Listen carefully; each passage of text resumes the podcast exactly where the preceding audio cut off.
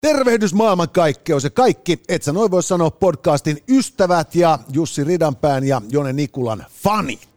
Me olemme taas palanneet eetteriin ja internettiin ja olemme riemunanne tänäänkin merkittävien, hyvien, pahojen ja outojen asioiden äärellä. Yhden lapsen politiikkaa, videopelejä ja sukupuolen korjauksia muun muassa. Tervetuloa seuraan!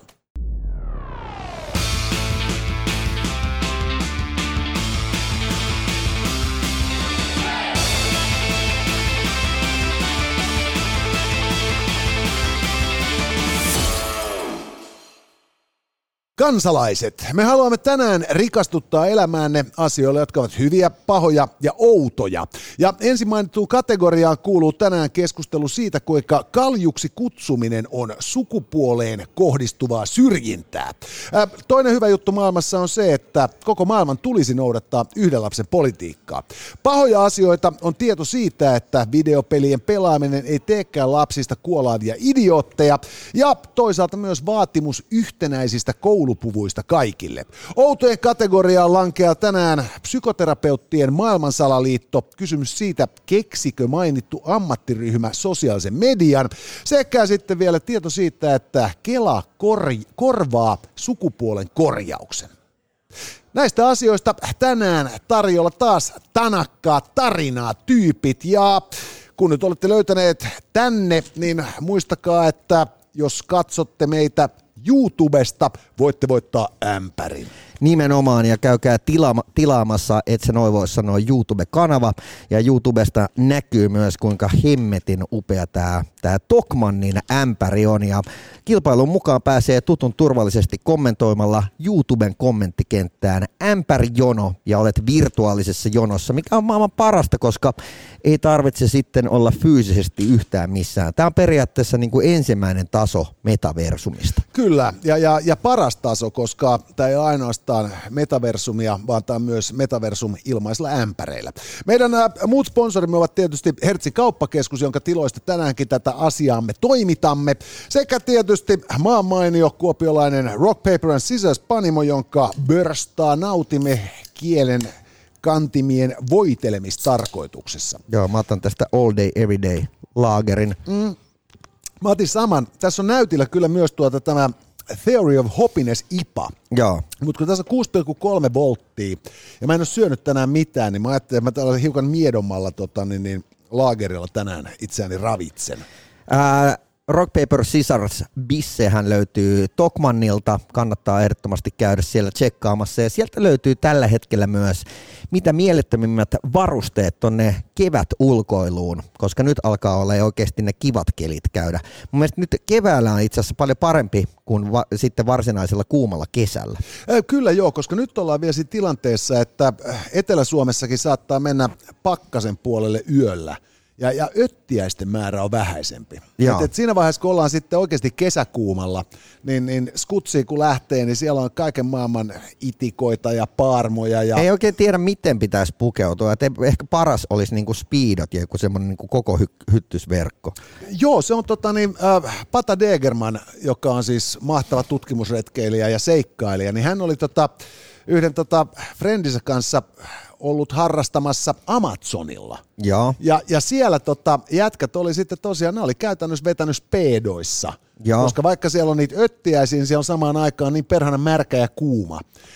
Ja pointti oli kuitenkin se, että sulla pitää olla tropiikissa seikkaillessasi 2 speedot päällekkäin. Okei. Ja tämä johtuu ihan puhtaasti siitä, että Amazonin vedessä elää myös sellaisia ötököitä, jotka yrittävät päästä kakkosen puolelta ihmisen elimistöön. Ja tämä Patan kaverina siellä seikkailu kaveri ties kertoa, kun hän oli palvellut Muukalaislegioonassa, jolla on siis viidakkotaistelukoulutuskeskus Etelä-Amerikassa. Että siellä yhden legionalaisen hanuriin oli tunkeuduttu tällainen öttiäinen kesken harjoituksen. Okay. Ja kun sitä oli sitten niin kuin taisteluveitsellä kaivettu sieltä pyllystä esiin, niin jälki oli aika rumaa ja ripuli suhteellisen veristä pidemmän aikaa. Ja kun on tupla speedot, niin se on riittävän napakka paketti, ettei niin kuin noihin alemman ruumiin aukkoihin tunkeudu mitään asiaan kuulu. kulmatonta. Eli loistava vinkki. Käy siis hoitamassa Tokmannilta 2 speedot. Sen lisäksi sieltä löytyy ne kaikki staffit, millä saa ne öttiäiset muuten vaan tapettua. Jos ei tässä vielä kaikki, niin tänään kuulin kaikki aikojen vinkin. No. Nimittäin hiivatulehdusta voi hoitaa Bulgarian jogurtilla. Eli Bulgarian jogurtille on löytynyt vihdoinkin sellainen käyttötarkoitus, joka ei edellytä sen nielemistä. Paitsi tietysti sitten, jos haluaa suoda partnerilleen oraalista mielihyvää kestenhoitoja. Juuri näin, mutta juuri sain korvanappiin tiedon, että Tokmannilta saa myös Bulgarian jogurttia, joten kannattaa käydä hoitamassa. Siis maitohappobakteerit ilmeisesti jotenkin tähän niin kuin liittyy ja Bulgarian jogurtin koostumus sitten silleen niin kuin sen verran hyvin, että sen saa tuonne genitaalialueelle levitettyä ja pysymään siellä. Mun täytyy sanoa, että mä kannatan kyllä aina, jos sä voit hoitaa jotain vammaa niin kuin mahdollisimman tai ongelmaa tai kipua mahdollisimman niin kuin iisisti. Koska siis tosiasiahan on just se, että tässä maailmanajassa kaiken maailman antibioottiresistentit kannatkin kasvaa just sen takia, että kun kaikkeen vedetään tiukkaa lääkettä. Mutta genitaalialueen tulehduksiin mä suosittelen kyllä turvautumaan väkevästi niin kuin nykylääketieteeseen kaikessa laajuudessa. Se on musta vähän sama kuin pienten lasten vanhempien syyllistäminen, jos he eivät käytä kestovaippoja. Mutta mä taidaan niin kuin ymmärtää, että mitä se tarkoittaa nyt se yksisarvishoito. Vai onko se kolmijalkahoito? Joka tapauksessa kaikkiina tarvitsemisiin asioihin löydät vastauksen Tokmannilta, joka löytyy Hertzistä. On, ja mulla on vieläkin siis ostamatta ne riippumatot, ja mä nyt täytyy mennä katsomaan tässä, kun on saatu hommat tehty, että löytyykö ne sieltä, koska siis olisi karmea tässä mainostaa Tokmannia ja sitten huomata, että mainosti liian hyvin. Joo. Ja jengi on käynyt ostamassa kaikki ne hienot riippumatot ja sitten jää itse ilman. Mutta sanotaan näin, tähän loppuu vielä, tähän loppuu nimittäin tämä lähetys tällä kertaa tähän, se ei ole parisuhde eikä mikään, jos ei olla läträtty Bulgarian jogurtilla. Ja näiden ruokafetissien parhaat vinkit, levitys sellaiset, löytyvät tietysti Jussi Ridanpään henkilökohtaiselta Instagram-tililtä @JussiRidanpää, jossa hänen materiaalinsa joutuu 99/100 ylläpitäjien sensuroimaksi, mutta aina toisinaan parhaita paloja lipsuu kuitenkin julkisuuteen ja Jussin OnlyFans-sivuilta sitten lisää.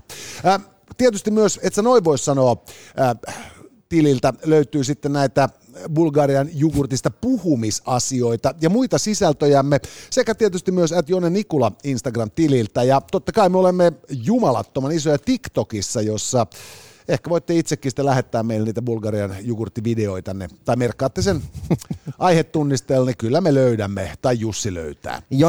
Jonelta myös kaino pyyntö kaikille TikTokin puolelle, että meitä saa roustata. Joo, tässä on ollut viime aikana hirveästi ilmassa sitä, että jengi haluaa roustaa. Joo, ja he haluavat kommentoida, mutta olisi kivampaa sitten, että vittuiltaisiin niin kuin omalla naamalla. Kyllä joo, mutta siis roustatkaa meitä aihetunnistajalla TikTokissa ja me voimme palauttaa kohteliaisuuden sitten sinne TikTokin puolelle päästessämme. Että ihan tämmöistä hassua pikku somehauskaa. Just näin. Mutta hei, mennäänkö agendalle? Mennään agendalle, hyvät naiset ja herrat. Me tänäänkin käsittelemme aiheita kategoriassa hyvä, paha ja outo. Ja hyvä kategoriassa tänään keskustellaan siitä, kuinka nyt tässä on saatu ihan siis brittiläisen alioikeuden päätös, että kaljuksi kutsuminen on sukupuoleen perustuvaa syrjintää. Se on hyvä asia.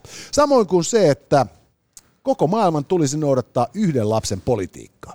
Ja nyt pitäisi vaan päättää sitten, että kummasta aletaan. Onko toi? Lapset ovat musta. Lapset ovat musta, koska he tuhoavat tämän planeetan liialla määrällään. Mutta täältä tuli sitten herttaa.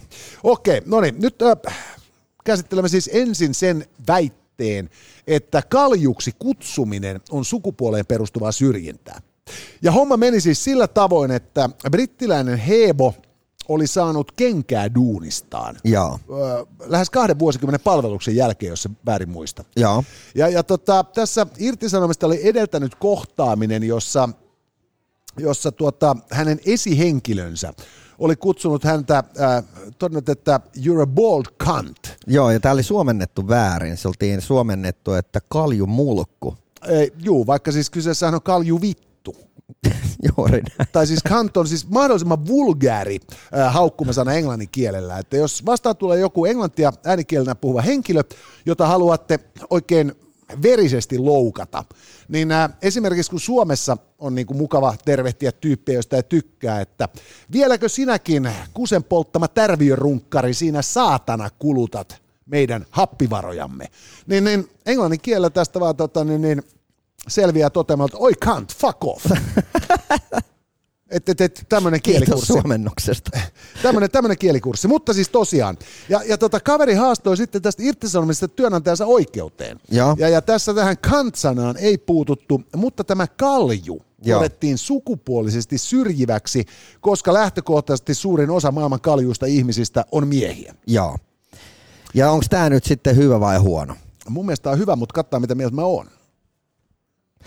Sä sait sakset ja sä saat olla sitä mieltä. Mä oon sitä mieltä, että tää on äärimmäisen huono juttu. Musta tää on hieno monessakin mielessä. Ensinnäkin tässä lakataan normalisoimasta naisten kaljuuntumista. Se on miehisyyden viimeinen linnake, josta meidän urosten ei tule koskaan joutua tinkimään. Ja toinen juttu on sitten tietysti myös niinku siis se, että tämähän osoittaa, että myös miehet voi olla sukupuolisen syrjinnän uhreja. Et aina kaikki sukupuolinen syrjintä ei olekaan seurausta patriarkaatin salaliitosta. Niin, tähän myös täytyy sanoa, että kiva, että kehitys kehittyy ja saadaan tasa-arvoa monelle osa-alueelle. Nythän tässä oli just juttua tästä Dr. Strange-näyttelijättärestä, joka oli nyt sitten joutunut 8 vuodeksi vankilaan niin pedofiliasta. Ja tämä vaan siis todistaa sen, että naisetkin ovat pedofiileja. Nimenomaan. Se on tärkeää muistaa, että siis riippumatta siitä, mitä sukupuolta me edustamme, mies, nais tai kolmatta, niin kaikkihan me niinku siis niinku perusolemukselta me olemme alhaisia paskiaisia. Ja meihin ei ole luottaminen. Joo. Tämä on tärkeä opetus, mutta tässä kaljuuskysymyksessä vielä musta on merkille pantavaa just nimenomaan se, että jos tämä pomo olisi haukkunut naispuolista työntekijäänsä kaljuksi, vituksi, niin se olisi ollut aivan selvä homma. Että se olisi ollut siis verinen loukkaus ja ilman muuta... Niin, koska hän vertasi häntä miehiin. Nimenomaan. Ja toisaalta myös just se, että tämän meidän länsimaisen kauneuskäsityksemme nyt ainakin valossa, joka kyllä käsittääkseni kattaa aika globaalisti koko planeetan, niin naisten hiusten menetys on yksilölle traumaattisemmaksi koettu ja mahdollisesti jopa sosiaalista stigmaa aiheuttava kysymys. Mutta täytyy ihan oikeasti sanoa, että kun nyt on yleistynyt nämä hiusten siirto-operaatiot ja valitettavan usein näkee edelleen niitä keski-ikäisiä miehiä tai sitten vanhempia, jotka niin kuin kaikilla tahdonvoimillaan koittavat pitää sen niin kuin tukan päässä, esimerkiksi kampaamalla sen sieltä toiselta puolelta toiselle puolelle. Niin ihmettelen vaan, kun aina kaikissa uutisissa kuitenkin sitten kerrotaan, että kuinka kaljuntuminen johtuu miehen testosteronisuudesta ja siitä, että kuinka miehekäs tavallaan niin kuin mies on. Että kaljut miehet hän on periaatteessa ylimiehiä. No siis, jos katsotaan niin kuin The Rockia, niin Dwayne Johnson, hän ei niin kuin varsinaisesti vaikuta semmoiselta... Bruce Willis, Yul Brynner, näitähän on piisannut... Urho Kekkonen, siis herranen aikaiset ja jopa Martti Miettunen. Et kyllähän niinku näitä esimerkkejä löytyy Suomestakin. Ja kiinnostavaahan tässä on, että siis, kun me eletään näitä aikoja, jolloin me olemme yhä enemmän ulkonäköobsessoituneita. Ne. Et tämä vanha väittämä, että okei, että lähdetään radalle, että vedetään parhaat päälle ja loput kainaloon. Ja. Niin se on sillä tavalla aikansa elänyt, että tämä moderni aikahan vaatisi jatkuvaa skarppaamista ulkonäön suhteen. Yes. Et meillä on hirveitä paineita, kun minä näytän tässä somekuvassa huonolta ja voinko minä liikkua tuolla, jos kaveri ottaa sitten somekuvan, kun me mennään kauppoihin ja mulla onkin jäänyt niinku ripset himaan ja näin päin pois. Ja tätä kautta silloin niin siis naiset tämän on vasta vienytkin pitkälle. No, naiset on siis silleen, että tavallaan niin kuin keskiverto mimmi, jolle nyt sattuu olemaan hiuksen pidennykset, jos hän tekisi henkirikoksen, niin jäljet johtaisi johonkin, tiedätkö, niin kuin thaimaalaiseen lähiöön. Saattaa muuten olla se syy, minkä takia nuoret naiset harrastaa niin paljon näitä hiuspidennyksiä tänä päivänä. Joo, ja sitten silleen niin kuin aamulla on himmeä homma, tiedätkö, kun sä muistat, pistää perset, tissit, ripset, huulet, fleda. Joo, se on vaikeaa, mutta ja siis...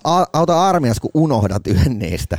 Mitä mulle jäi? Persehimaa. On, ei mutta... voi kaikkea muistaa, kun näitä on niin paljon. On, mutta kohdistuu näin ulkonäköpaineet miehiikin, että siis varsinkin nuorten poikien ja miesten keskuudessa, mistä tämä some on vielä niin määrittelevämpi tekijä, koska heidän elämänpiirinsä muuten on suppeampi kuin aikuista elämää elävien miespuolistenkin. Niin samaan aikaan siis ihmisen ulkonäköön puuttuminenhan on siis ehdoton no-no. Niin. Et kun mä erehdyin sanomaan, että kehopositiivisuus on perseestä sen takia, että et ei ole terveellistä normalisoida niin kuin kuolettavaa ylipainoa, niin meillähän meidän niin kuin TikTok-jaot ja niin kuin kommentaarit räjähti. Yes. Ja se liittyy tietysti myös just siihen, että on hirvittävän epäkohteliasta puuttua toisen ulkonäköön. Yeah. Että just semmoinen, niin kuin, että oot sä vittu ryypännyt viikon, kun sä näytät jumalalta siltä, kun sä oot just herännyt ojasta.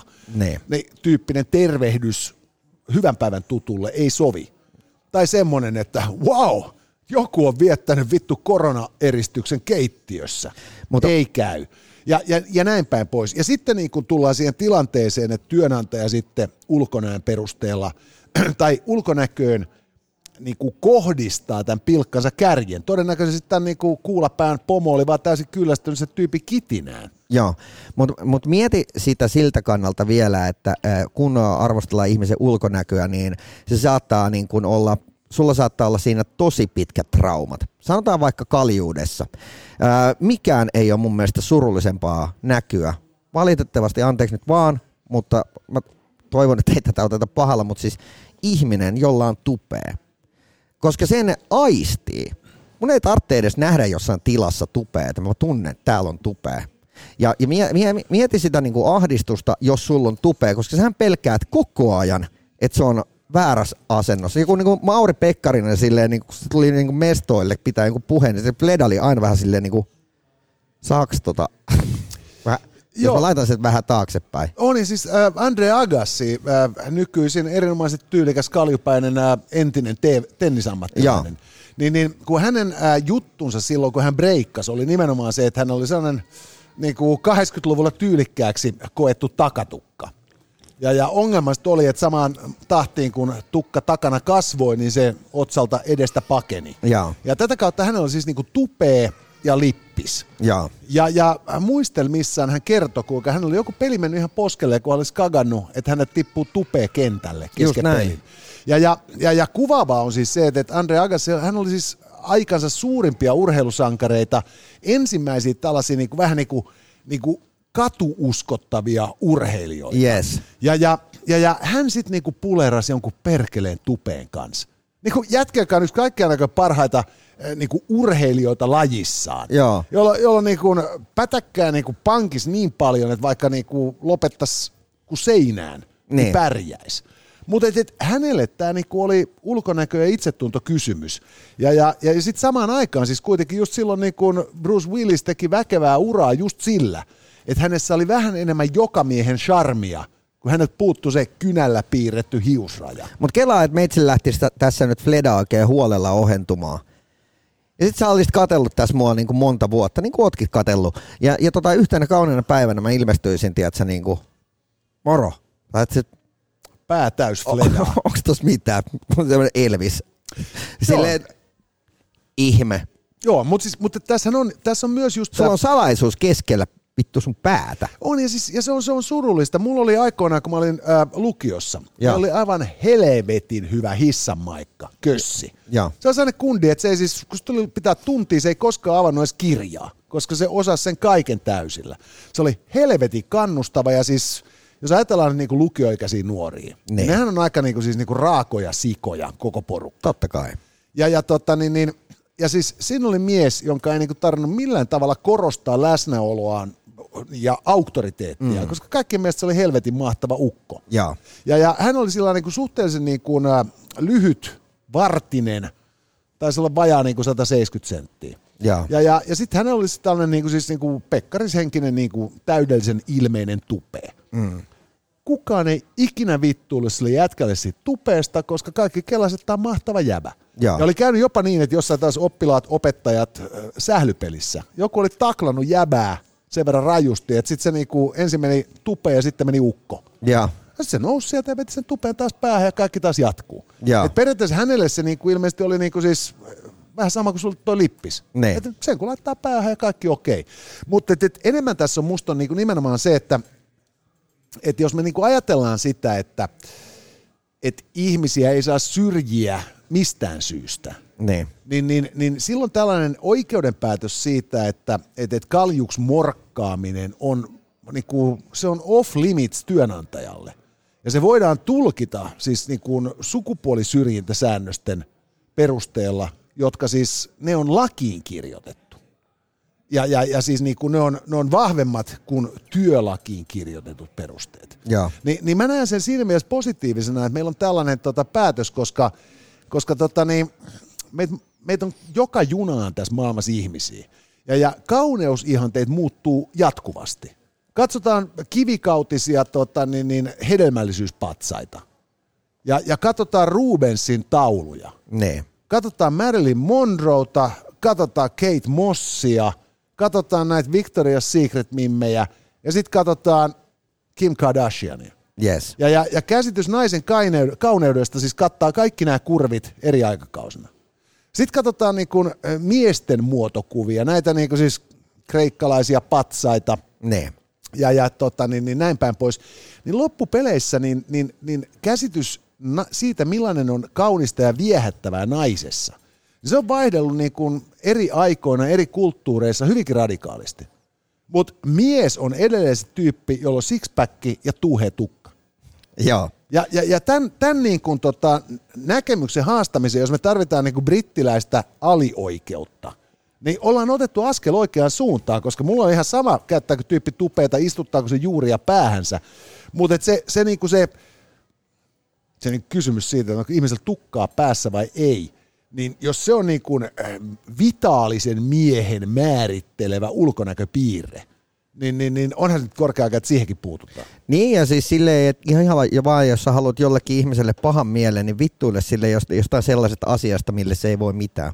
Joo, se on tietysti aina helpointa. Et silloin se on just nimenomaan, että älä koskaan sano, että niinku bold cunt, vaan sano sille just nimenomaan siis, että sen lisäksi, että sä olet kalju, niin. Ja aletaan listaamaan jotain ominaisuuksia. Yes. Että tuollaisen just niin kuin joku kusen polttama tärviörunkkari käyttäminen, niin se osoittaa niin kuin siis solvaajalta siis massiivista mielikuvituksettomuutta. Me vaadimme parempaa vittuilua. Nyt toinen hyvä juttu on sitten ajatus siitä, että koko maailmassa tulisi noudattaa yhden lapsen politiikkaa. Joo, ja puolesta vai vastaan? No niin, äijä voitti. Mä tiedän sun kannan. Yhden lapsen politiikka koko maailmaan. Joo. Tilannehan on se, että Kiinassa ollaan tosi pitkään vedetty yhden lapsen politiikalla ja siellä jossain vaiheessa huomattiin, että perhana soikoo, että meillähän lähtee väkiluku laskuun, joten vuonna 2016 siellä siirryttiin 2 lapsen politiikkaan ja tämän jälkeen siirrytty vielä 3 lapsen politiikkaan tämän seurauksena, että siellä oltiin tosi pitkään yhden lapsen politiikassa, niin siellä on eläkepommi tulossa, eikä siellä tällä hetkellä riitä naisia kaikille miehille, koska sen lisäksi, että piti olla yksi lapsi, niin sen piti tietysti olla poikalapsi. Poikalapsi. Ja nyt näitä paljon kaivattuja ainoita poikia on poikamiehinä Kiinassa niin gaziljoona, että se osaltaan selittää, minkä takia niin kuin flashlightit myy Kiinassa vitumoiseen tahtiin. Yes. Pun intended. Ja nyt sitten, kun tässä yhden lapsen politiikka Kiinassa toimi hirveän pitkään hyvin, että se väestön kasvu oli hallittua ja valtiolla oli aikaa rakentaa jotain infraa näiden tulevien sukupolvien varalle, niin nyt ollaan sitten tilanteessa, jossa niin sanotusti yhteiskunnallisten joukkojen tuotanto on ottanut hittiä tästä politiikasta ja tämän niin kuin sitten pommien paikkaamiseksi pyritään tuottaa lisää isompia sukupolvia tulevaisuuteen. Ja sama tilanne meillä on suomalaisessa yhteiskunnassa, että jatkuvasti poliitikot puhuu siitä, että pitäisi saada synnytystalkoot aikaiseksi ja niin kuin ei muuta kuin akat paksuksi ja perkele niin kuin potraa poikaa ja tyttöä maailmaan. Mm. Mutta tosiasia on se, että väestönkasvu, vaikka se on kaikkialla maapallon laskenut, niin on edelleen niin voimakasta, että jos meitä on nyt noin 7,5 miljardia, niin meitä on tässä niin kuin aika piankin 8 miljardia ja pari 10 vuoden kuluttua 10 miljardia. Ja sä on ajateltu, että tätä väestö kasvaa 11 miljardia saakka. Ja sitten se taittuu ja kääntyy laskuun globaalisti. Just näin. Ja mä en tiedä, että menikö se maapallon selkäranka jossain 3,5 miljardin kohdalla. Että... Joo, mä en muista, mutta siinä kintahalla se on. Ja tänään osui silmiin uutinen tekniikan maailman verkkosivuilta, jossa on mainittu tiedeuutisia, että tuoreen tutkimuksen mukaan vuonna 2019 1/6 kuolemasta johtui saasteista, pääosin ilmansaasteista.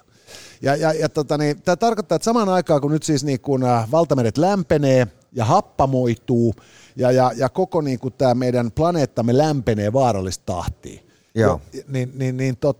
niin meidän ihmisten vaikutus tähän ilmastonmuutokseen, joka on ollut alusta saakka se merkittävin ajuri, niin entisestään vaan voimistuu.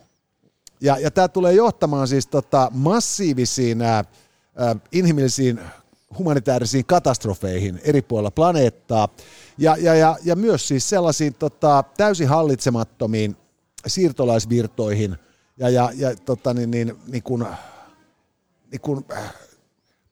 tällaisiin nomadisotiin, jollaisia ei ole koettu maailmassa sitten keskiajan. Siis kansainvaellukset alkaa ja niiden motiivi on edelleen sama kuin aikoinaankin, että haetaan jostain vähän sitä Lebensraumia safkaa, mutta kun sitä Lebensraumia ei ole, eikä safkaakaan kaikille riitä, niin humaaneen tapa puuttuu tähän ongelmaan olisi just se, että ajetaan universaali, globaali, yhden lapsen politiikka. Joo, ja pelkästään poikalapsia.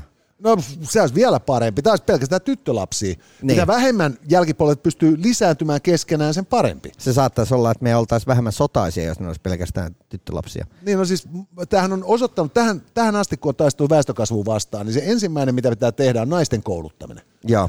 Et kun sä niin kun annat $100 Saharan eteläpuolisessa Afrikassa elävälle naiselle, niin se sijoittaa sen elinkeinon harjoittamiseen. Se ostaa lehmän, se ostaa kanoja, se ostaa vuohia ja sitten se kasvattaa, se synnyttää vähemmän lapsia ja kasvattaa, kouluttaa ne paremmin. Ja. Annat sen saman satasen kundille, niin se ostaa Kalashnikovia ja lähtee maksaa kalavelkoja. Niin. Naiset on niinku kaiken tämän ongelman ratkaisu, koska ne nyt vaan tuppaa ole fiksumpia.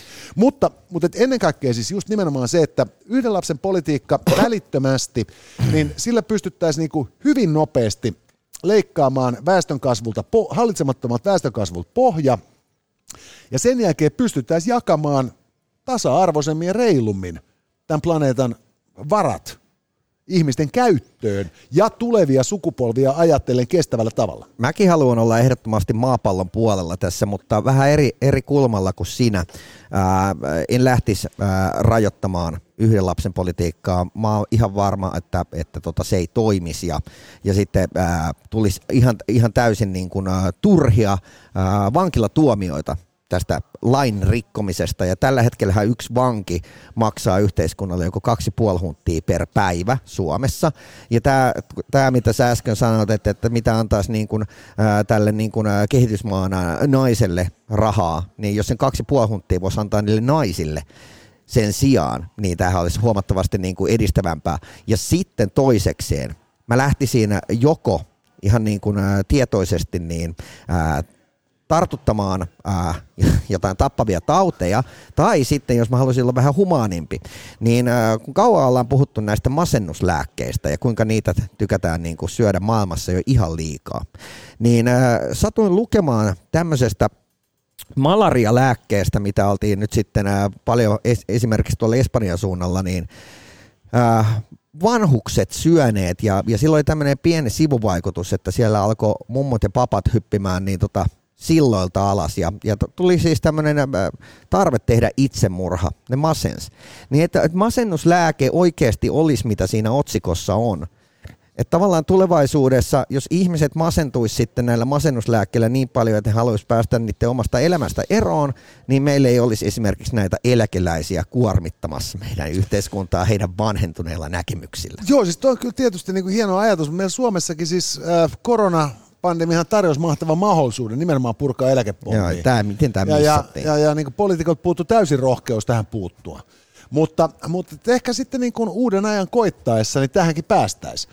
Mut mun nähdäkseni niin kuin silti kaikkien tällaisten tukitoimenpiteiden lisäksi niin ytimessä pitäisi olla tämä yhden lapsen politiikka.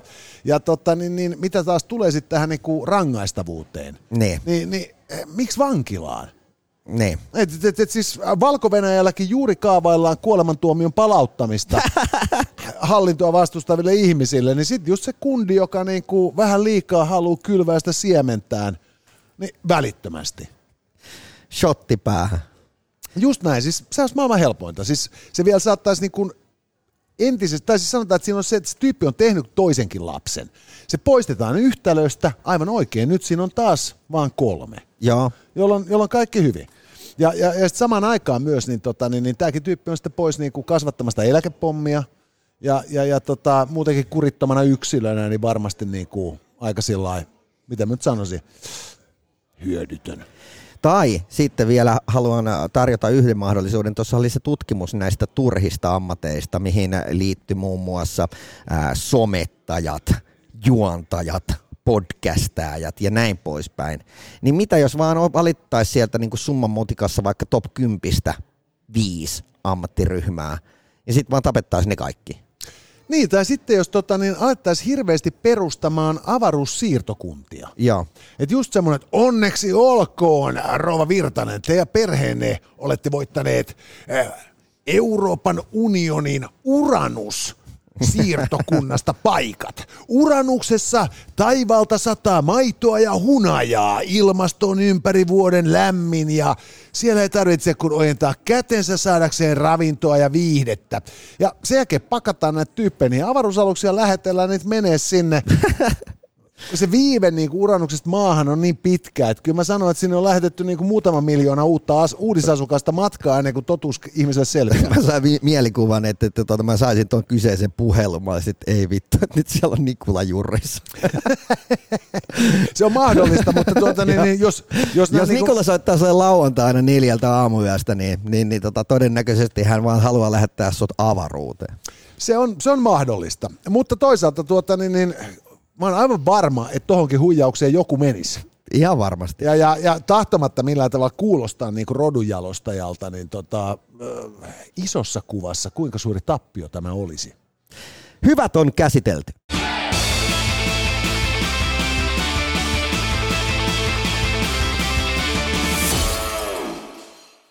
Ja mennään pahojen puolelle. Paha asia, hyvät naiset ja herrat, on tuore tieto siitä, että keskimääräistä enemmän videopelejä pelaavien lasten älykkyydessä ei ole mitään vikaa. Ja toinen paha juttu on se, että on esitetty julkisuudessa ehdotuksia jälleen kerran yhtenäisten koulupukujen lanseeraamisessa kaikille oppilaille. Ja nyt pitäisi päättää sitten, että kummasta asiasta keskustellaan, ja onko nyt sitten videopelit sitten musta, koska se edustaa teknologiaa, jota vanhemmat ihmiset eivät ymmärrä, ja siksi se on pakko olla paha. Otetaan näin. Katsotaan, miten käy. Ja sieltä nousee. Musta. Videopelit eivät olekaan pahasta. Nyt tuore tutkimus osoittaa, että lapset, jotka pelaa paljon videopelejä, niin ne kokee suorastaan tämmöisen älykkyysloikan. Joo. Eli niistä tulee fiksumpia. Just näin, ja ollaanko me nyt tämän asian puolesta vai vastaan? Paperi voittaa kiven ja Jone saa olla. Mä olen sitä mieltä, että tämän on pakko olla täysvaletutkimus ja silkkaa potaskaa, koska edustan sukupolvea, joka on vuodesta ja vuosikymmenestä toiseen saanut kuulla, kuinka kaikennäköinen ährääminen konsolipelien ja niinku pienempien vehkeiden ja tietokonepelien äärellä on silkkaa ajanhukkaa. Ja todennäköisesti mädättää aivot tehokkaammin kuin masturbointi konsanaan. Joo, mä muistan siis omasta lapsuudesta sen, että paljon kiellettiin olemasta telkkarin lähellä tai jonkun mitä silloin oli näitä Donkey Kong jotain niinku pelejä.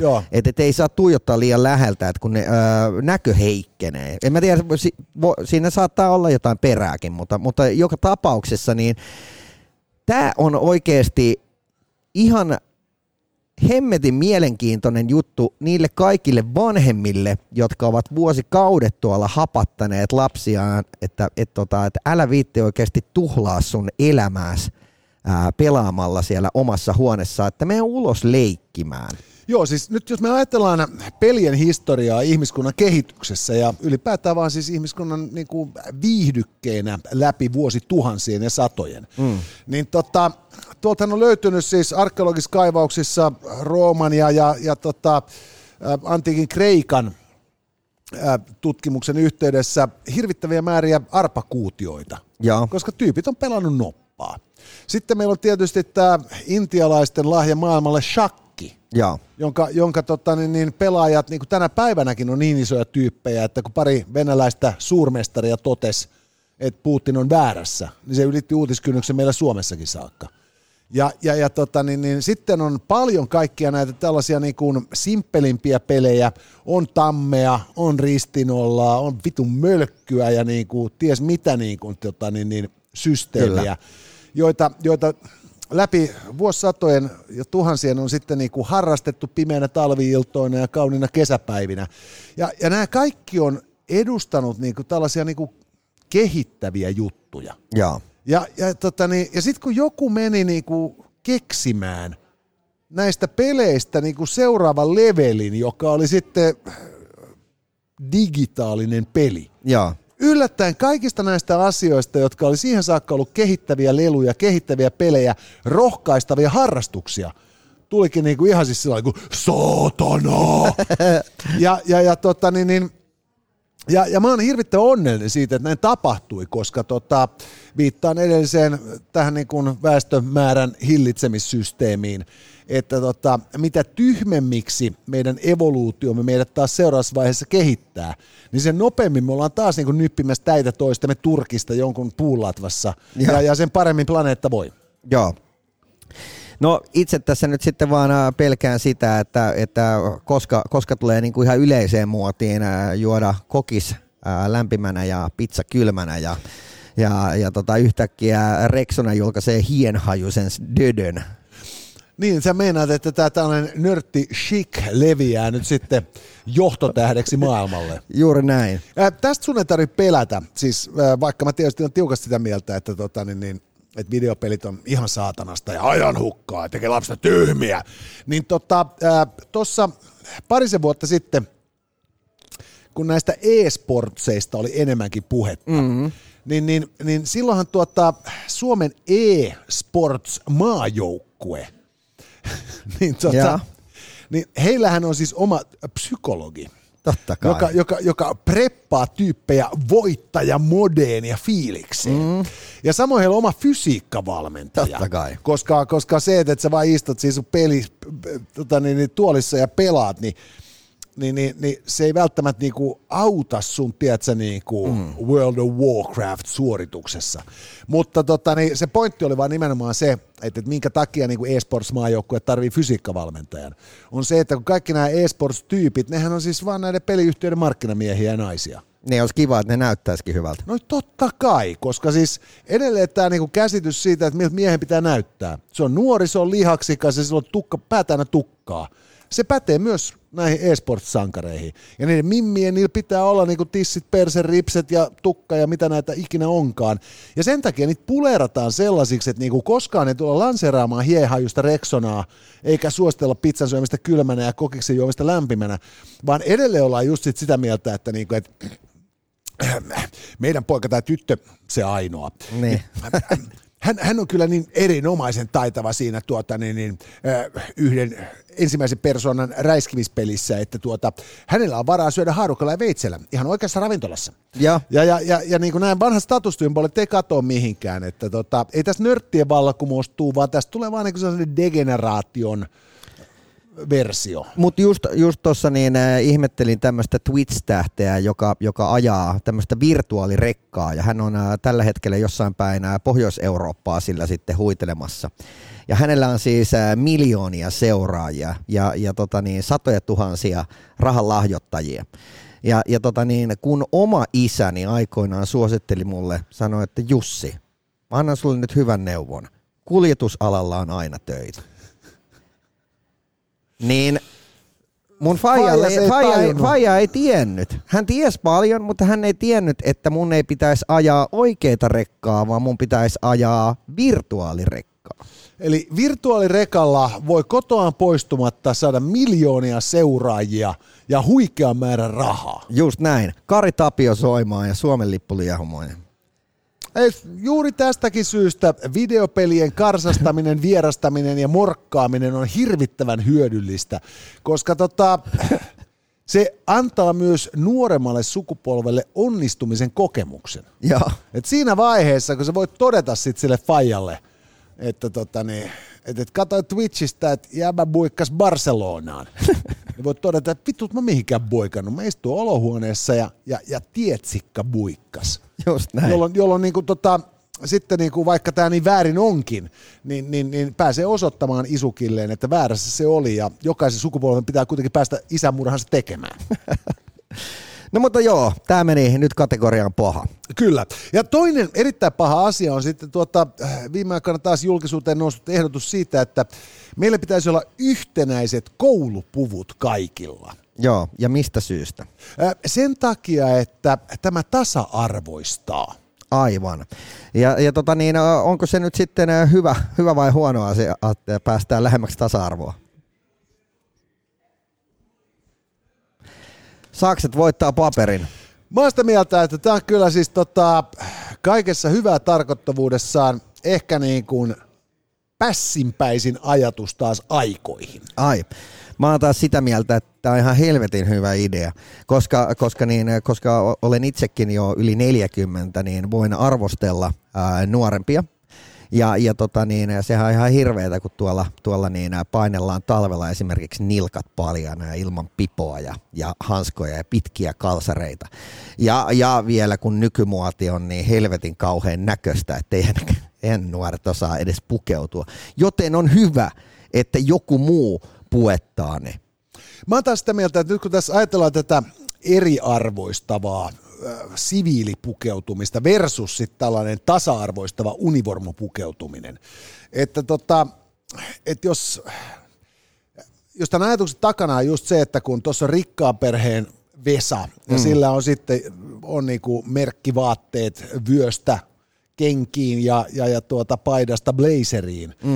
Ja sitten on taas se, niinku se köyhän perheen kakara, jolla ei ole varaa kunnon vaatteisiin. Niin sitten nämä snobit hakkaa sitä niin kuin kakaraa siellä koulupihalla, ja kaikilla olisi niin kuin varmasti enemmän rakkautta toisiinsa, jos he pukeutuisivat univormuun. Joo. Että tämä tyyppi, joka tätä ehdottaa, ei ole välttämättä koskaan ihan niin kuin hiffannut, millainen määrä brassailua liittyy univormuihin. Koska meidän ihmisten pyrkimys tilanteessa, jossa vaaditaan univormuun pukeutumista, on kuitenkin aina erottua joukosta. Juuri näin, ja sitten tehdään natsoilla. Ja sitten tehdään natsoilla, tai sitten tehdään sitten ihan vaan niin siis perusjutuilla. Aikoinaan Kiinan kansanarmeija, tai Kiinan kansan vapautusarmeija, niin se oli niin sosialistinen, että siellä ei ollut sotilasarvoja. Okay. Ja mä näin semmoisen haastattelun tällaista kaverista, joka olisi palvelu joskus silloin 50-60-luvulla Kiinan armeijassa, 1950-1960-luvulla siis nuoremmille kuulijoillemme ja katsojillemme tiedoksi. Ja hän kertoi, että se oli vähän hankalaa, kun kaikilla oli samanlaiset univormut, mutta sä pystyit katsomaan paidan leikkauksesta, että kuka on kuka. Aivan. Että ne, joille se oikein säkitti, ne oli sotamiehiä, korpraaleja, alikessuja, mutta sitten kun tuli vänrikki paikalle, niin sillä oli vähän parempi se paita ja sitten tuli, ja näin. Meillä oli Intissä aikoinaan semmoinen kundi, joka kieltäytyi korpin natsoista sen takia, että hän sanoi, että ei häntä huvita pitää tämmöistä systeemiä yllä, missä moikataan vaan jonkun merkin takia. Eihän merkin takia moikata, vaan kurin ja järjestyksen ja toiminnan perusajatuksen tukemisen vuoksi. Kättähän viedään lippaan sen takia, että osoitetaan, että osataan se hierarkia ja ymmärretään se merkitys lopputuloksen saavuttamisen kannalta. Just näin. Mutta tässä kouluunivormujutussa niin on just nimenomaan tämä, että kun takana on varmaan ajatus näistä niin kuin brittiläisistä hienoista sisäoppilaitoksista, joissa Etonia käy pojat, jotka on pukeutuneet shaketteihin, ja ne näyttää pikkuaikuisilta, ja niistä tulee kaikista pääministereitä tai jotain helvetin prinssejä. Mm. Versus sitten suomalainen yläaste tai lukio tai ammattikoulu, missä jengi raahustaa sitten niinku puoli persettä paljaana ja nilkat myös. Mm. Kukaan ei näytä pääministeriltä ennen kuin sellaiseksi päätyy, eikä senkään jälkeen välttämättä näitä pääministeriltä. Niin, pistetään joku vitun nahkatakki päälle. No nimenomaan, vedetään leukaa ja ollaan niin tärkeänä. Mutta enemmän tässä on just nimenomaan siis se, että mitä vähemmän ihmiselle niin kuin tarjotaan liikkumavaraa sääntöjen puitteissa, sen raivokkaammin se niin kuin tekee töitä käyttääkseen maksimissaan kaiken sen liikkumavaran. Ne. Et just esimerkiksi Tokiossa katukuvassa kun katsoo, niin siellä on helvetisti niitä koululaisia niissä koulupuvuissa. Ja merkille pantavaa on just nimenomaan se, että sä näet siis niinku siitä ryhmästä suoraan, että kuka meinaa mitäkin sille ryhmälle. Jaa. Koska siellä niinku ne tytöt, ne rullaa sitä hametta ylöspäin, että kun sen pitää olla polvipituinen, niin kun ne on veke koulusta, niin se on hädituskin roiskeläppä. Jaa. Ja sitten taas niiden kundien koko juttu on se, että kun se skraga pitäisi olla tiukalla, niin se on niinku avattu, rohkeimmat on avannut sen kokonaan vielä niinku roikkumaan molemmin puolin kaulusta. Sitä modataan jatkuvasti viestimään tyypin asemaa siinä laumassa. Kyllä. Ja haluttua lopputulosta ei saavuteta. Voidaan ajatella näin, että näiden merkkivaatteiden puuttuminen muka jotenkin poistaisi tämän niinku sosiaalisen arvoasetelman tai sosioekonomisen arvoasetelman tästä niinku koululaisyhteisöstä, mutta eihän se näin ole. Et siis lapset on aina aikuisten mielestä tyhmempiä kuin ne oikeasti on. Ja johtuen nimenomaan just siitä, että kun lasten maailmassa ei varsinaisesti ole sellaisia niinku kompetenssijuttuja, joilla sä voisit päteä, niin kuin työelämässä on, niin lapsethan on hirvittävän herkkiä lukemaan hyvinkin pieniä tällaisia niinku sanattomia viestejä. Mutta se on just tätä, niinku, että tälleen niin kun itsellä on 10-vuotias tytär, ja sitten mä ostin hänellä AirPodit, niin hän oli tietysti hirveän huolissaan, että niin ensinnäkin, että mitä hänen siskonsa ajattelee siitä, että kun hän sai nyt tämmöiset niin kuin kalliit AirPodit, ja ettei nyt sitten ole koulukaverit, tiedätkö, niin kuin mustasukkaisia tästä. Hän ei ole ehkä semmoinen, tiedätkö, niin kuin flossaajatyyppi. Mutta sitten on taas se jengi, jotka haluaa, että on Diorin toppatakki ja on niitä niin kuin merkkikäsilaukkuja. Ja jos ei sitä voi mitenkään muuten näyttää, niin se näytetään sillä, että sulla on niin kuin 3 000 euron puhelin. Tämä on just tämä, että tätä jatkuvasti ilmenee. Ja mä itse muistan omilta niin kuin yläasteajoiltaan niin sen, kuinka tällöin niin kuin pimeällä 1980-luvulla niin Fila ja Lakoste oli nämä merkit, joita ihmisille piti olla päällä. Ja silloin oli taas niin kuin Filan tämmöisiä ihme niin kuin anorakkeja, joita oli siis joka toisella. Ja tietysti oli Böhmerin kaulaliinat. Ja meidän koulun häiriköt teki itselleen sitten bisneksen. Ja ne kävi pöllimässä niitä kaupoista, niitä Filan anorakkeja, ja sitten ne möi niitä niin kuin omaan piikkiin ja käveli itsekin kaikkialle ne ympäriinsä. Jaa. Jolloin tämä, mikä alun perin oli ikään kuin tämä niin kuin Betrefolkin tunnusmerkki, niin sitten tulikin näiden vitu autovarkaiden ja rapparien niin kuin tunnusmerkki. Mutta tämähän on ollut kautta aikaa näinä. Polo Sporthan sai alkunsa siitä, että joskus, oliko nyt 70-80-luvulla New Yorkissa, niin siellä oli tämmöinen siis Polo Gang. Ja se sai nimensä nimenomaan siitä, että ne meni metrolla suoraan tämmöisen jonkun kauppakeskuksen luokse, ja sitten sieltä tuli niin kuin 20 mustaa miestä, jotka tyhjäs sen kaupan niin kuin tälleen kerralla, ja sitten ne oli kaikkialla niissä poolosportin vaatteissa. Ja sitä kautta se niin kuin päätyi hiphoppiin. Tai jos chiikataan vaikka nahkapääkulttuuria tai vaikka jotain fudishuligaanikulttuuria, niin sehän on ollut aina semmoista niin kuin arvoasteikolla ylöspäin pyrkimistä se, että pukeudutaan paremmin. Pukeudutaan itse asiassa paremmin, kun sulla olisi normaalisti varaa. Siis silleen, että jos sulla on just nämä niin kuin Fred Perrit tai Martensenit, niin ne ei ole ollut niin kuin halpoja merkkejä myöskään niin kuin joskus 1970-luvulla tai 60-luvulla. Eikö just näin, että siis se on se niin kuin tällainen niin kuin sanaton viestintä, mikä liittyy kaikkeen pukeutumiseen ja tekemiseen ja statussymboleihin. Ei se katoa mihinkään haluamalla jotain helvetin kouluunivormua. Mutta se, mitä niin kun, niin kannattaa univormuista aina muistaa, että se nimensä mukaisesti se pyrkii yhtenäistämään. Ja näissä niin kun brittiläisissä yksityiskouluissa ja niin kun muissakin oppilaitoksissa ja muissa maissa oppilaitoksissa, jos tämän tyyppiseen niin kun pukeudutaan, niin sillähän pyritään nimenomaan erottumaan joukosta, näyttämään ikään kuin, jollain tavalla puolisotilaalliselta entiteetiltä. Ja sillä tavoin on vahvistettu Britanniassa imperiumia ja kaikkialla, mistä tämän tyyppisiä laitoksia on ollut, nimenomaan pyritty siihen, että ihmiset kasvatetaan sen yhteiskunnan niin kuin tarpeiden mukaan. Ja jos meillä kuitenkin Suomessakin lähtökohtaisesti niin kuin yksilön vapaus on yksi keskeisiä perustuslaissa määriteltyjä oikeuksia, niin se on myös niin kuin se vapaus on silloin pukeutua juuri niin hassusti tai fiksusti, kun haluaa. Just näin. Ja edelleen myös just se, että jos me puhutaan sitten niin kuin nuorison kipuilusta ja sen sellaisesta, niin olisi aika lapsellista olettaa, että koulupuku poistaisi eriarvoisuuden kouluista. Mutta niin, on se tyyli mikä tahansa, niin mun mielestä joskus toi suomalainen räppäri Spekti sanoi hyvin, että joka kerta kun sä lähdet ulos, sulla on mahdollisuus pukeutua hyvin.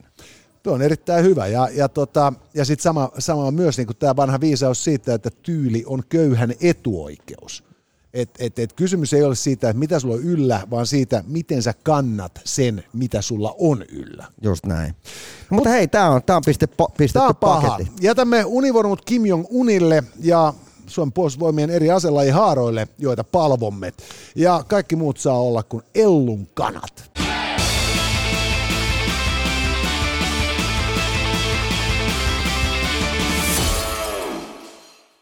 Ja sitten mennään outojen puolelle. Nyt me keskustelimme Jussin kanssa tässä ennen podcastimme nauhoituksen aloittamista siitä, että luettuamme laajasti ja kattavasti sosiaalisen median eri ulottuvuuksista olemme tulleet siihen tulokseen, että on syytä epäillä, että psykoterapeutit ovat itse asiassa sosiaalisen median keksimisen taustalla. Ja toinen outo juttu, joka tässä niin ihan pohdituttaa, on se, että kun meille esitettiin kysymys, että pitäisikö Kelan korvata sukupuolen korjausleikkaukset, niin tarkistettua asian selvisi, että Kela korvaa jo. Just näin. Ja nyt pitäisi sitten päättää, että kummasta puhutaan, ja jos nyt ajatellaan, että sukupuolen korjaus vaatii ihon rikkomista, niin onko se sitten skalpelin jäljen punainen? Ei, se on musta. Se on musta. Hyvät naiset ja herrat, outoja asioita on maailma pullollaan ja tänään me puramme kaksi niistä. Ja koska nyt valittiin musta, niin se on sosiaalinen media, joka on siis psykoterapeuttien keksintö. Tuossa oli ensinnäkin tutkimus siitä, että sosiaalisen median ahmiminen tekee ihmisen masentuneeksi ja ahdistuneeksi. Ja kun pitää taukoa, niin ahdistus hellittää. Just näin. Ja tämähän viittaa siihen, että kun kaikki on ajatellut, että Mark Zuckerberg kehitti Facebookin ja siitä kasvoi sitten kaikki nämä muut menestyvät sosiaaliset mediat.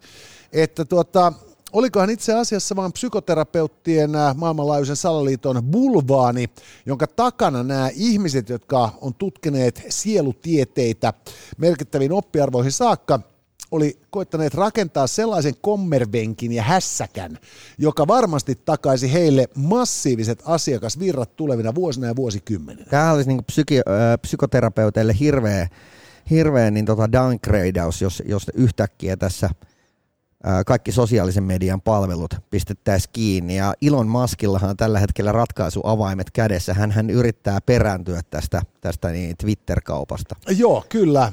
Hyvältä sägällä siellä niin kuin osake laskee sitten niin alas, että sillä ei ole enää mitään arvoja. Itse asiassa koko firma kuopataan.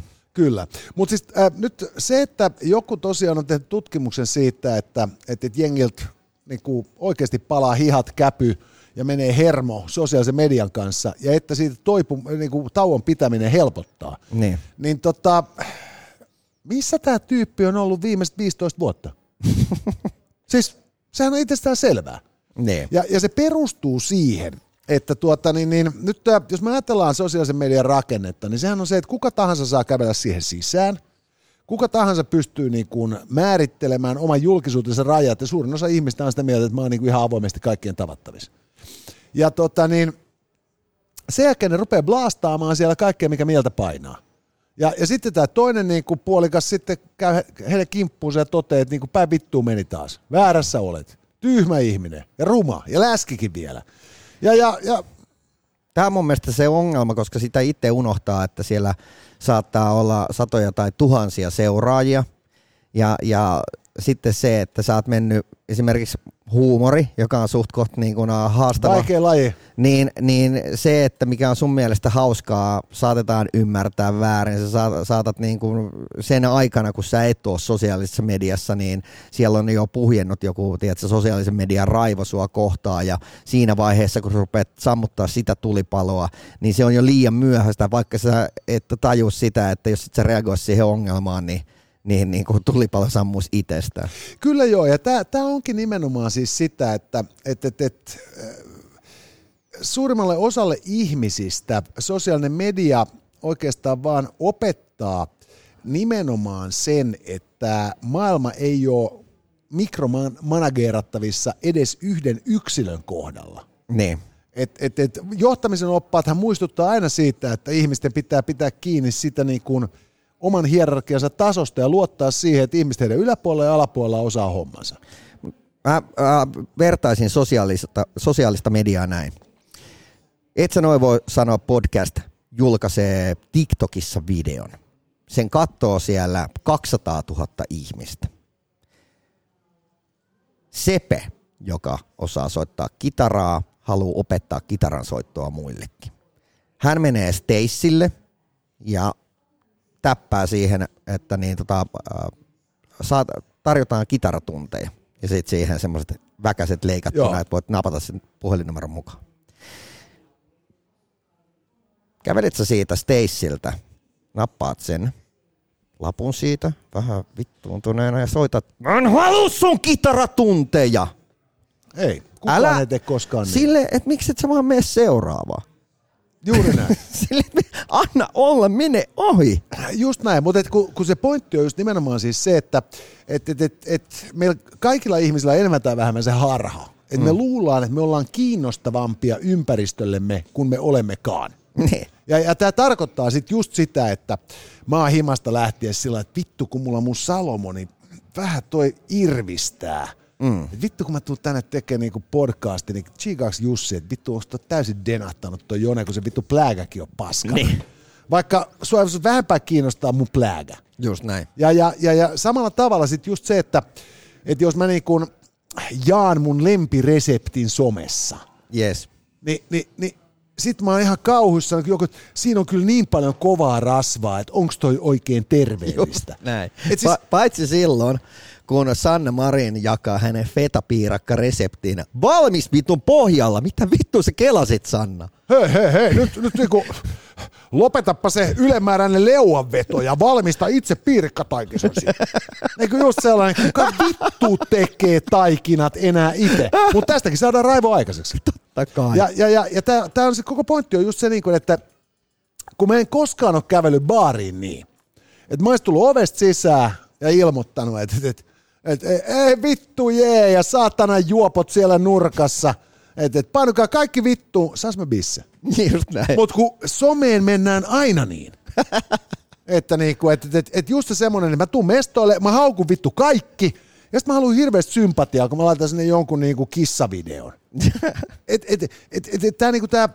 Tämä ajatus siitä, että tällaisesta ympäristöstä tauon pitäminen ei toisi ihmiselle parempaa mieltä ja mielenrauhaa, niin jos se on nyt jonkun tutkimuksen mukaan uusi, niin mä haluaisin, että seuraava someraivo kohdistuu nollatutkimukseen. Joo. Että mitä jos te kaverit pitäisitte taukoa akatemiasta ja keskittyisitte vaan vittu somettaa? Vaikka niinku ihan pääministerin reseptejä, jos se ei itseltä synny. Joo, ja tutkimusten mukaan siis karhu paskoo edelleen metsään. Kyllä, mutta siitä ei ole toistaiseksi vissiin tullut nähtyä apurahahakemuksia, mutta tämän mä haluaisin nähdä. Joo. Ja tämä on niinku nimenomaan sitten tässä niinku tähän niin kuin somen ulottuvuuteen viitaten, niin vaikuttaa todella siltä, että siis siinä on juttu, josta hyötyy kaikkein eniten kaikki muut, paitsi ne ihmiset, jotka siihen osallistuu. Mutta ne saa jotain niin voimakasta masokistista tyydytystä siitä, että ne ei kyllästy.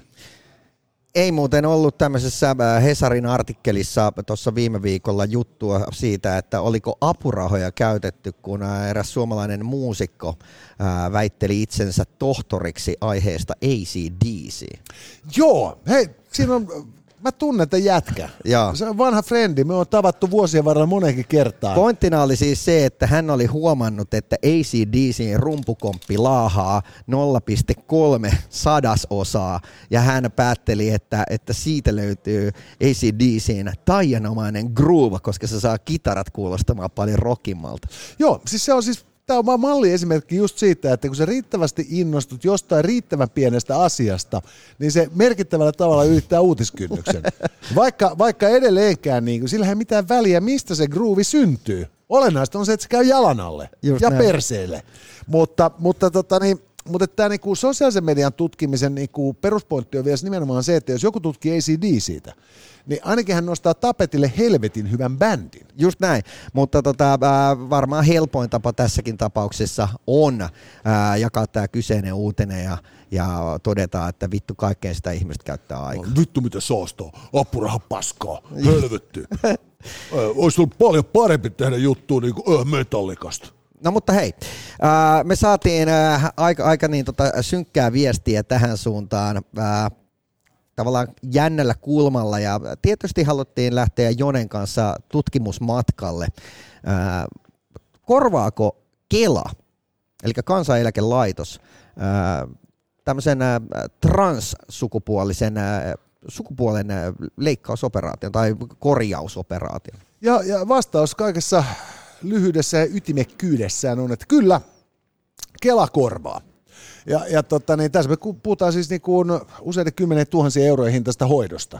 Ja ensimmäinen ajatus tietysti on se, että kyllähän hyvinvointivaltion pitää tähänkin pystyä. Niin. Sitähän on tehty, jos meidän yhteiskuntammehan on olemassa palvellakseen kansalaisiaan. Ja kansalaisilla on tiettyjä sangen minimaalisia velvoitteita sitten taas yhteiskunnan suuntaan, ollakseen oikeutettuja näistä niin kuin yhteiskunnan tarjoamista asioista nauttimaan. Mutta sitten samaan aikaan siis nyt, kun me on keskusteltu hyvinvointivaltion yhtälön kestämättömyydestä. Niin. Eli me ollaan tilanteessa, jossa suuret ikäluokat on siirtymässä eläkkeelle ja koko hyvinvointivaltio on oikeastaan nimenomaan näiden suurten ikäluokkien itselleen rakentama. He on kehittäneet eläkejärjestelmää, joka palkitsee heitä. He on kehittäneet terveydenhoitojärjestelmää, joka hoitaa heitä. Ja nyt kun he siirtyvät työelämästä sitten eläkkeelle, niin he kippaavat kaikki nämä kustannukset itseänsä pienemmän ikäluokan maksettavaksi. Ja edellyttävät, että näin tapahtuu. Että kyllä me olemme eläkkeemme ansainneet. Ja samaan aikaan sitten, kun nämä ikäluokat siirtyy eläkkeelle, jolloin heistä tulee sitten yhteiskunnan nettosaajia, heistä tulee myös sairaampia. He siirtyvät pois työterveyshuollon piiristä, palaavat sitten takaisin nimenomaan julkisen sektorin puolelle. Ja sitten kun siellä vaihdetaan lonkkaa ja polviniveltä ja keuhkoa ja maksaa ja munuaista ja ylipäätään vaan koitetaan pitää monisairaat vanhukset viimeiseen saakka hengissä. Niin kustannus on aivan kestämätön. Yes. Jolloin silloin voisi niinku kysyä, että kun tässä meidän hyvinvointiyhteiskunnassa on nyt jo niin kuin priorisoitu esimerkiksi hammashoito pois Kela-korvattavien puolelta. Joo, tai mä en tiedä ihan tarkalleen, että miten se menee, mutta että siinä on joku tämmöisiä niin kuin alueellisia eroja. Joo, alueellisia eroja, ikäluokkaeroja ja näin päin pois. Joo, ja itse muistan back in the days, kun se meni about näin, että kun hammaslääkäri arvioi vaikka nuoren ihmisen legoja, niin ykkönen on niin kuin, ne on todella mintissä, ne on täydelliset legot ja kybä on silleen, että ne on niin kuin todella sekasi. Ja meitsillä oli teininä 9. Elikkä silleen niin kuin... Et sun hampaat oli kuin hautakivet satanistien vierailun jäljeltä. Juuri näin. Oma faijani joutui tekemään ison duunin, kirjoittaa Hesarin yleisöosastolle sun muuta, että kun viereisellä alueella heidän piiriin kuului tämä oikumishoito näillä niin kuin, kriteereillä ja taas sitten meidän kotialueella ei kuulunut. Ja ihmeteltiin sitten sitä, että miten saman kaupungin sisällä voi olla näin suuria eroja. Ja tietysti tässä on niin kuin itse nyt ollut huolissani omasta tyttärestäni, koska esimerkiksi tuommoinen niin kuin legot, se on aika periytyvää. Et jos sulla on niin kuin vaikka 2 vanhempaa, jolla on 1 risti, 2 hampaat, niin se on niin kuin about 99%, että myös jos kidillä on. Joo, hän tuskin hymyilee kuin Alexander Stubb. Joo. Tai jos hymyilee, niin on syytä saattaa Stubbille. Joo, mutta onneksi esimerkiksi oikomishoito ollaan tehty nykyään, se on paljon, paljon helpompaa. Nykyään ne raudat on silleen, ettei niitä enää edes hogaa. Ja niitä tapahtuu, saa eri värisiä. Joo, ja sä saat ne niinku tosi nopeasti ja se on paljon kivuttomampaa. Ja näin mä oon niinku ymmärtänyt. Tässä on mun käsitys tässä asiasta. Voi olla, että on väärästä. Mutta joka tapauksessa ei se edelleenkään ole silleen niinku läpihuutojuttu, että kaikki pääsis esimerkiksi tämmöisen palvelun piiriin, minkä Kela maksaa. Joo, ja tämä on se perusongelma mun mielestä. Siis mä oon vahvasti sitä mieltä, että siis niinku transihmisten määrähän on mitättömän pieni. Just näin. Jos me ajatellaan siis niin kuin transihmisten hoitokustannuksia vuositasolla, niin siis se on sama kuin, että vaaditaan kaikkia yli 5 miljoonaa euroa vuodessa tienaavia suomalaisia maksamaan enemmän tuloveroa. Et siis se on niin mitätön rikka yhteiskunnan kulujen meressä, että sillä ei ole mitään väliä. Joo. Että hammashoito taas, kun se siis jalkautuu lukemattomalle määrälle ihmisiä, niin sen kustannus vaikka niin kuin per nokka se on pienempi, merkittävästi pienempi tietysti, niin sen kustannuskertymä yhteiskunnalle on kovasti paljon suurempi. Mutta se, mikä mua tässä nyppii, niin on siis nimenomaan siis se, että meillä on siis olemassa niin kuin tällaisia niin kuin hyvin eksklusiivisia, esoteerisia asioita, jotka sitten Kela korvaa.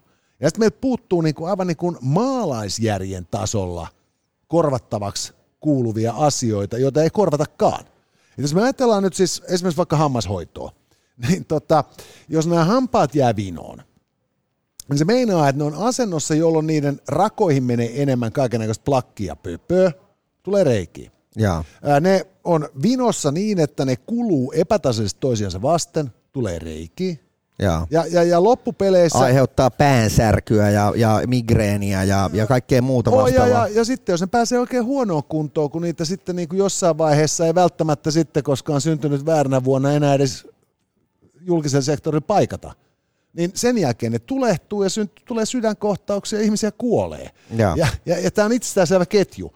Ja hampaat tässä on musta hyvä esimerkki siitä, koska siis vinot hampaat eivät ole millään tavalla... terveydelle vaarallinen asia alkuvaiheessa. Mutta niistä voi loppuvaiheessa tulla se, niin kuin se varsinainen kuolin syy. Ja kun ne jätetään hoitamatta ennaltaehkäisevässä mielessä, niin silloinhan niin kuin siis meidän hyvinvointivaltiomme terveydenhuolto perustuu nimenomaan sairauksiin eikä terveydenhoitoon. Ja tämä on sellainen niin kuin ajatuksellinen niin kuin kuperkeikka. Et nyt kun oli kaikki nämä sote-uudistukset ja nämä, niin mä olisin niin jotenkin toivonut ja kuvitellut, että tätä niin kuin isompaa filosofista keskustelua olisi käyty. Mutta kun se ainoa filosofinen keskustelu oli, että onko se niin kuin siis niin kuin vassarivetoisen hallituksen niin kuin julkinen vai niin kuin kapitalistivetoisen hallituksen yksityinen sektori, joka saa sitten ihmisiä paikata. Tämä oli mun mielestä mielenkiintoinen tuossa... En tiedä, oletko nähnyt tämän Rick Gervaisin Humanity nimisen shown, jossa hän teki siis comebackin stand-up-lavoille 8-9 vuoden breikin jälkeen. Ja hän oli sitten Golden Globeissa mennyt vitsailemaan tästä Bruce Jenneristä.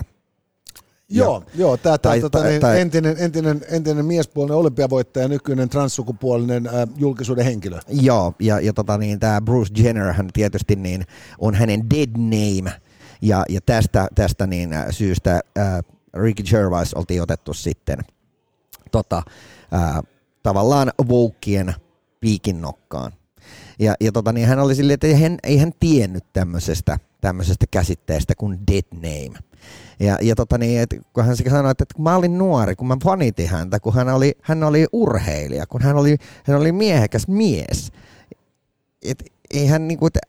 Hänelle se oli se, että ei hän tarkoittanut mitään pahaa. Että hän oli niin kuin alfa, jolla oli massiivinen penis. Totta kai hän niin kuin vei sitten tämän keskustelun siihen, että miten tämä keskustelu kävi hänen lääkärin kanssa, kun hän halusi sukupuolenvaihdon leikkauksen. Totta kai. Tai korjausleikkauksen, anteeksi. Mutta tässä on ylipäätään tässä on just nimenomaan siis se, että tästäkin niin kuin varmasti joku taas niin kuin raivostuu just se, että vittu sä et voi olla tuota mieltä ja trans sitä, trans tätä, mutta kun kysymys on niin kuin huomattavasti laajemmasta kysymyksestä. Ja se on mun mielestä se on puhtaasti siis hyvinvointivaltion kattavuuden karsimisen välttämättömyys. Mä sanoin, että tässä isoin juttu, mikä ihmisiä ärsyttää, on se, että verovaroilla kustannetaan sitä, että ihmiset saavat identifioitua miksi vaan. Joo, mutta siis tässä on se eri asia just se, että jos mä haluan identifioitua mammutiksi, niin mä luulen, että Kela ei korvaa ja ylipäätään se voi olla snadisti hankalaa. Mutta et niin kun ihmisten suhtautuu transsukupuolisiin ihmisiin niin, että ne on niin kuin friikkejä. Mm. Eli tässä on joku vitun friikki, ja se haluaa, että Kela korvaa hänen sukupuolen korjausleikkauksensa. Ja se korjausleikkaus on aina helvetinmoisissa lainausmerkeissä. Jaa. Vaikka tosiasiana on se, että ihminen, joka niinku tuntee elävänsä väärässä sukupuolessa, kokee itsensä friikiksi. Ne. Ja kun hän saa tämän korjausleikkauksen, niin sitten hän kokee, että hän elää sillä tavalla, kun hän haluaa, siinä kehossa, kun hän haluaa. Eli miten niin tämä keskustelu voisi mennä, kun sä menisit lääkärille koputtamaan, että moi Jone, moi, mä tunnen itteni friikiksi. Sähän näet, että mulla on tää iso nenä, mutta kun tää ei ole mun mielestä tarpeeksi iso. Tää pitäisi olla huomattavasti pitempi. Ja semmoinen mammutin nenä. Ja sillä pitäisi pystyä tekemään asioita. Mä haluan pystyä tarttumaan sillä. Ja se herkkyyden pitää olla samaa luokkaa kuin mun sormenpäissä, koska mä oon lukenut lehdestä, että norsuilla on. Joo. Ja sitten tosiaan siis just se, että onhan mulla aika isot kädet, mutta eihän ne siis mammutin tassuille pärjää. Ja paino on kieltämättä hiukkasen liikaa, mutta siis puuttuu kuitenkin mun nähdäkseni 4,5 tonnia. Siinä mielessä. Ja tästä karvan kasvussakaan ihan hirveästi kehumista. Mutta hei, saanko vielä kysyä, jos olisit mammutti, niin sä todennäköisesti olisit edelleen sun vaimon kanssa yhdessä. Olisiko hänellä myös sulle joku uusi mammutti-nimi? Se on muuten kiinnostavaa. Nyt Dumbo. Täytyy kysyä Hannalta, jos Dumbohan on aina hyvä. Ja se olisi silloin niin kuin lempeäkin vielä. Joo, sä voisit antaa vesisuihkuja itsellesi. Joo, kyllä, nimenomaan näin. Mutta mä meinaan siis sitä, että tämä on niin vaan siis tämä, että just tosiaan, siis mä luulen, että tuli vähän niin kuin provona tuo kysymys, että pitäisikö Kelan korvata. Niin. Ja sitten kun kävi välittömästi ilmi, että Kela korvaa, niin nyt se keskustelu pitäisi käydä niin kuin pikemminkin siitä, että miksi näitä Kela palvelee, mutta näitä ei. Ja sen sijaan niin kun se pitäisi käydä niin keskustelun siitä, että mitkä on ne asiat, mitä ihan oikeasti kannattaa pitkällä aikajänteellä korjata ja korvata. Ja missä määrin edistetään terveyttä ja missä määrin niin kun tapellaan sairauksia vastaan. Niin. Ja tämä sukupuolenkorjausleikkaus, sehän perinteisesti niin kun on siis hengen pelastava teko siinä vaiheessa, kun tyyppi alkaa niin oikeasti olla niin hajalla itsensä kanssa, että se rupeaa sovittaa köyttä kaulaan. Just näin. Ja siitä aiheutuu yhteiskunnan kustannuksia helvetisti enemmän kuin siitä, että ihmisen sukupuoli korjataan. Mutta sitten samaan aikaan on just nimenomaan se, että jos tässä tapauksessa pyritään estämään niin kuin pidemmän aikavälin ongelmat, niin mitkä on ne painopistealueet, jossa pitäisi pystyä ennaltaehkäiseväisellä hoidolla korvaamaan näitä asioita? Niin. Mä en tiedä, että voisiko tämä myös olla semmoinen asia, että vaikka kuten sanoit, että tämä koskettaa tosi marginaalista porukkaa. Ja yleensä sellaiset jutut, tai monesti sellaiset jutut, mitkä koskettaa vaan marginaalista porukkaa, ei pääse just tämän tyyppisten niin kuin palveluiden piiriin. Oh. Mutta sitten taas tavallaan toi niin kuin sateenkaariyhteisö on Suomessakin aika äänekäs ja saa tavallaan syyllistettyä tavallaan kohteensa aina siihen malliin, että mun mielestä olisi jo ollut vähän ihme, että tämä meidän lukema vastaus tästä Kela-korvauksesta ei olisi pitänyt paikkaansa. Joo, se on ihan totta. Ja siis tässäkin on vielä siis just se, että kyllähän musta niinku sateenkaariyhteisön sisälläkin jaksaa tapella näistä transihmisistä. Mm. Ja ennen kaikkea just se, että siis heidän prosentuaalinen osuutensa on siis promilleja Suomenkin väestömäärästä. Mm. Ja sitä kautta niinku aika harva tyyppi lienee koskaan törmännyt transsukupuoliseen ihmiseen. Mm. Jolloin se ajatus on se, että se on pakko olla friikki. Yeah. Vaikka siis niin, mitä vittua, siis niin kuin, niihin pätee sama kuin kaikkiin muihinkin. Ihmiset käy kaupassa, ne käy töissä, ne syö, ne nukkuu, käy vessassa ja elää elämäänsä. Nyt kysymys on vaan siitä niin kuin elämänlaadusta ja näin päin pois. Ja silloin niin kuin se kuulostaa vaan niin kuin oudolta laumalta, johon on helppo ja turvallista suhtautua epäluuloisesti. Yeah. Koska jos sanot, että niin kuin, vittu mä en luota vasenkätisiin, niitä on 10% yhteiskunnasta. Mä en luota koiran ulkoiluttajia Helsingissä tai suomenruotsalaisia suomalaisyhteiskunnassa. Ne. Niitä on suunnilleen sama määrä. Nämä on tällaisia niin kaikki ryhmiä, joiden kanssa kaikki on koko ajan tekemisissä. Sitten kun sulla on niin kuin muutama kourallinen ihmisiä sirotettuna pitkin poikin yhteiskuntaa, ja jotka pitävät turpansa kiinni tilastaan, niin se on hirvittävän helppo sit niin kuin epäluulon ja niin kuin tällaisen niin kuin xenofobian kohde. Joo, ja ensi viikolla puhutaan sitten siitä, että pitäisikö transihmisten saada urheilla miesten ja naisten kategorioissa. Vittu, joo, me on ajateltu rakentaa Jussin kanssa semmoinen podcastien ikiliikkuja. Eli taitamme peistä siitä, että missä sukupuolessa transurheilija saa tai ei saa urheilla, saako urheilla ollenkaan, pitääkö olla oma sarja vai... Joo, kyllä, se on totta.